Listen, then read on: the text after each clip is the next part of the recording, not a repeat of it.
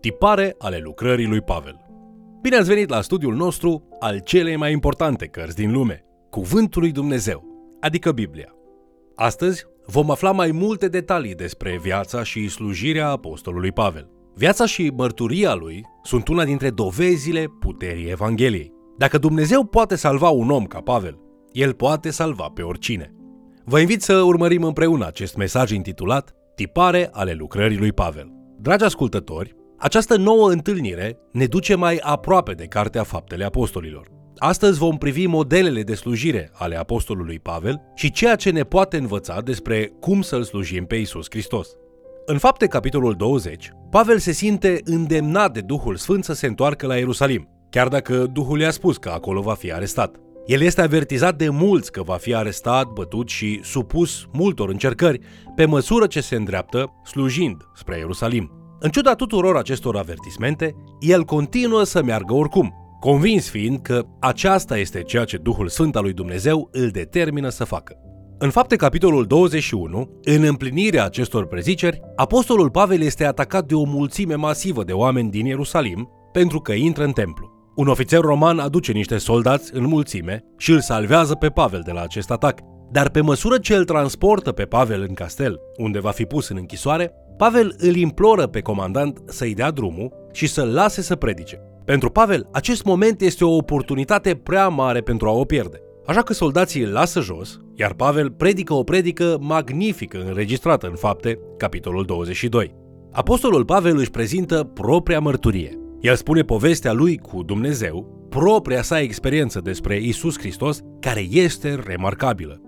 Felul în care Pavel spune povestea convertirii sale pe drumul spre Damasc ne conduce la însumarea vieții și lucrării lui Pavel sub un singur cuvânt, iar acest cuvânt este experiență. Ei ascultă până când Pavel menționează că el este trimis de Hristos către neamuri, moment în care toți cei adunați acolo încep să se revolte și cer moartea lui imediată. Soldații romani trebuie să le ia din nou pe Pavel pentru a opri violența.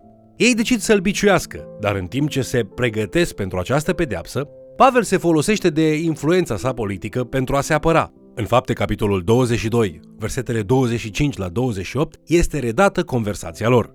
Pe când îl legau cu curele, Pavel a zis sutașului care era de față, Vă este îngăduit să bateți pe un roman care nu este osândit? La auzul acestor cuvinte, sutașul s-a dus să dea de știre capitanului și a zis, Ce ai de gând să faci? Omul acesta este cetățean roman. Iar când a venit capitanul, a zis lui Pavel, Spune-mi, ești roman? Da, i-a răspuns el.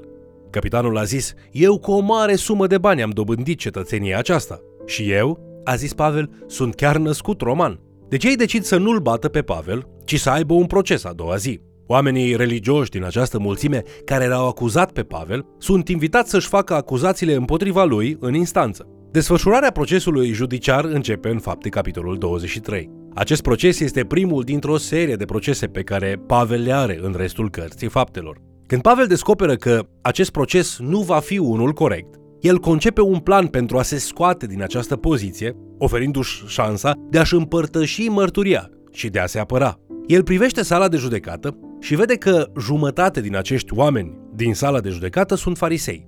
Ei au o mare influență în sinagogi și cu oameni în general și sunt destul de literal cu scriptura.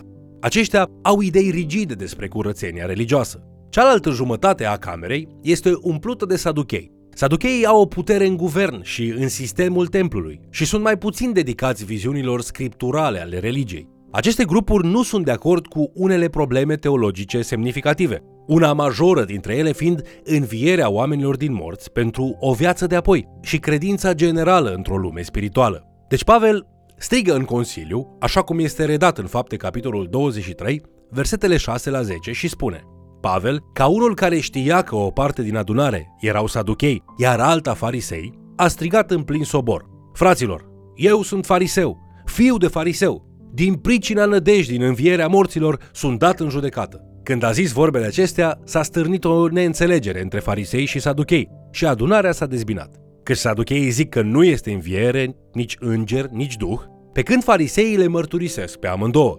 S-a făcut o mare zarvă și câțiva cărturari din partida fariseilor s-au sculat în picioare. Au început o ceartă aprinsă și au zis Noi nu găsim nicio vină în omul acesta, dar dacă i-a vorbit un duh sau un înger, fiindcă gâlceava creștea, capitanul se temea ca Pavel să nu fie rupt în bucăți de ei. De aceea a poruncit ostașilor să se coboare, să-l smulgă din mijlocul lor și să-l ducă în cetățuie. Deci, soldații trebuie să întrerupă acest proces ridicol și să-l salveze pe Pavel de ei. Un grup de evrei se reunesc și promit că nu vor mânca sau bea până când Pavel nu va muri.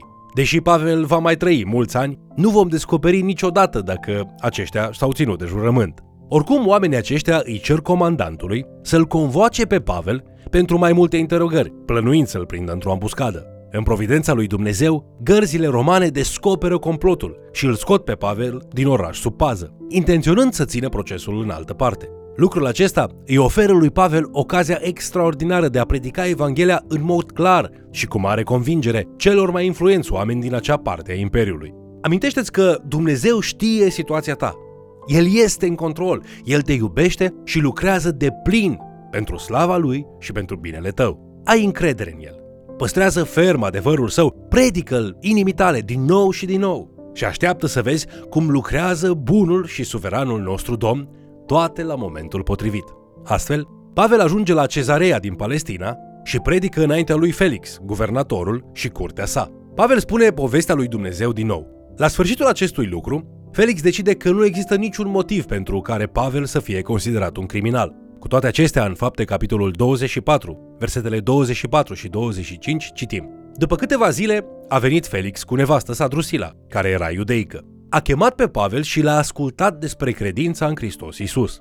Dar pe când vorbea Pavel despre neprihănire, despre înfrânare și despre judecata viitoare, Felix îngrozit a zis, De asta dată du-te, când voi mai avea prilej te voi chema. Cu alte cuvinte, Felix a simțit convingerea Duhului Sfânt când Pavel i-a predicat, iar lucrul acesta l-a îngrozit. Când Felix l-a izgonit pe Pavel, el a spus că va trimite oameni după el când va fi gata să audă mai multe despre predicarea sa. În Faptele Apostolilor, capitolul 24, versetele 26 și 27, cu toate acestea citim. Totodată, el trăgea nădejde că Pavel are să-i dea bani. De aceea, trimitea și mai des să-l cheme ca să stea de vorbă cu el. Doi ani au trecut astfel și în locul lui Felix a venit Porcius Festus. Felix a vrut să facă pe placul iudeilor și l-a lăsat pe Pavel în temniță. Pavel este un om dinamic cu inima unui misionar. El vrea să iasă și să ajungă în întreaga lume, dar se găsește blocat într-o temniță timp de 2 ani. La ce vă imaginați că s-a gândit Pavel în acești 2 ani? A pierdut timp care ar fi putut fi petrecut în lucrare? Cei mai mulți ar începe să se simtă abandonați de Dumnezeu dacă ar fi lăsat să putrezească în închisoare ani de zile. Și putem fi siguri că și Pavel a avut suișurile și coborârile sale emoționale.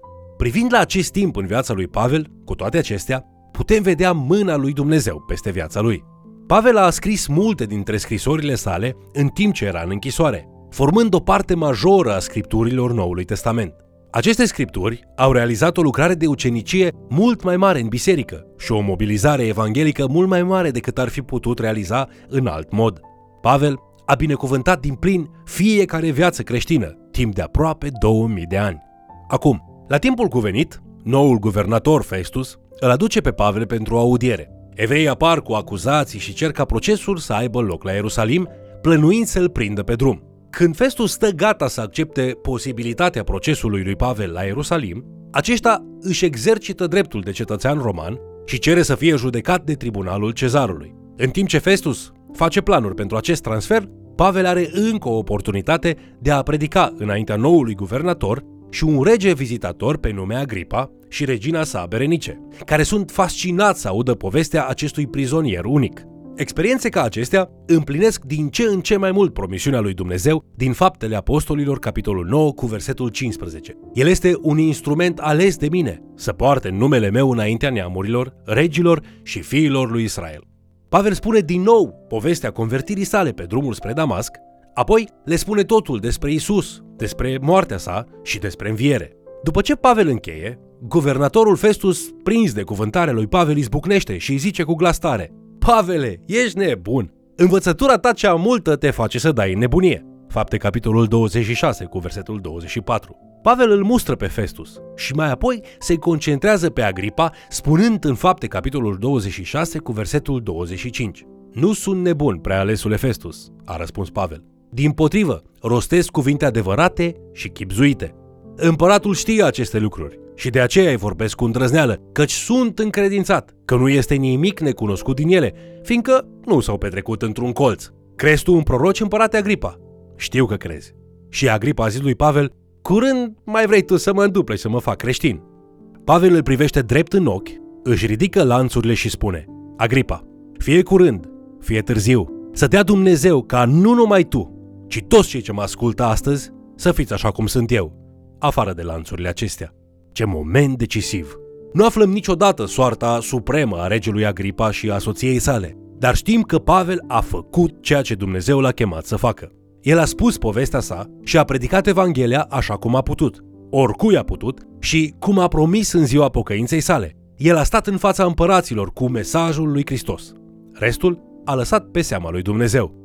În Faptele Apostolilor, capitolul 27, găsim povestea întortocheatei și primejdioasei călătorii a lui Pavel către Roma. În primul rând, Pavel este pus pe o navă care se îndreaptă spre Roma. Și deși Pavel atenționează capitanul să nu navigheze atât de târziu, în timpul sezonului, acesta nu-l ascultă. După cum îi avertizase, ei sunt prinși într-o furtună teribilă. Pavel are șansa de a-și demonstra caracterul, abilitățile de conducere și puterea spirituală, în timp ce furtuna vuiește timp de mai multe zile. Mai întâi, un înger al lui Dumnezeu îl vizitează pe Pavel și promite că nu vor exista pierderi omenești. Când oamenii nu mănâncă timp de aproape două săptămâni, Pavel trece la lucru și încurajează pe toată lumea să mănânce. Dacă liderii sunt numiți lideri pentru că oamenii îi urmează, atunci cu siguranță Pavel este un astfel de om. Toate cele 276 de persoane de la bord l-au ascultat.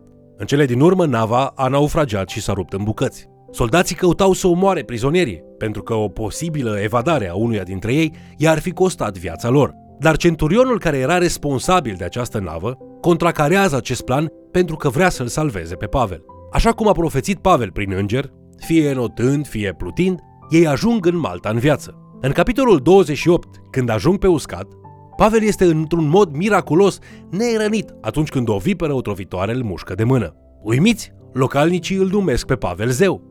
El are posibilitatea de a-l vindeca pe tatăl unui cetățean de frunte, lucrul care îi stimulează pe toți cei bolnavi de pe insulă să se alinieze pentru a primi vindecare. Dumnezeu a intervenit într-un mod extraordinar.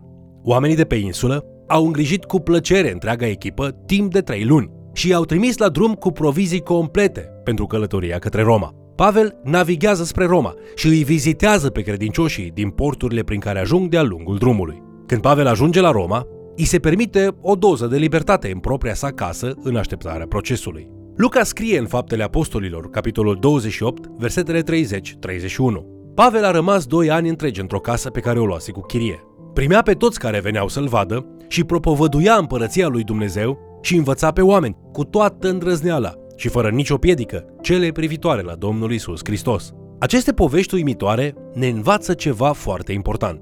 Noi, ca și Pavel, ar trebui să avem încredere în Dumnezeu în toate circumstanțele noastre. Ori de câte ori găsiți o oportunitate de a spune oamenilor despre noua viață pe care o aveți în Hristos, spuneți cu pasiune povestea Dumnezeului vostru. Dumnezeu este singurul care poate schimba inimile. Numai Dumnezeu poate da viață nouă în Hristos. Treaba ta este de a depune mărturie. Și ce bucurie extraordinară și ce privilegiu este. Într-adevăr, nu veți găsi o bucurie mai mare în această parte a veșniciei decât aceea de a fi folosit de Dumnezeu pentru a scoate pe cineva din întuneric la lumină.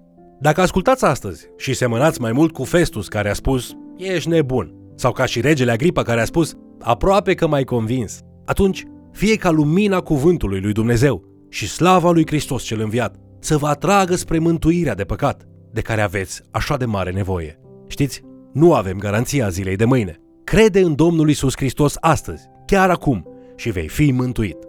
Vă mulțumesc pentru că ați fost alături de noi, studiind Cuvântul lui Dumnezeu. Oamenii de astăzi seamănă mult cu oamenii din zilele lui Pavel. Unii aud Evanghelia și gândesc, ești nebun. Alții se gândesc, hm, asta pare interesant. Mi-ar plăcea să aud mai multe despre asta. Alții se înfurie și atacă. Și totuși alții cred și sunt transformați în inimă și suflet.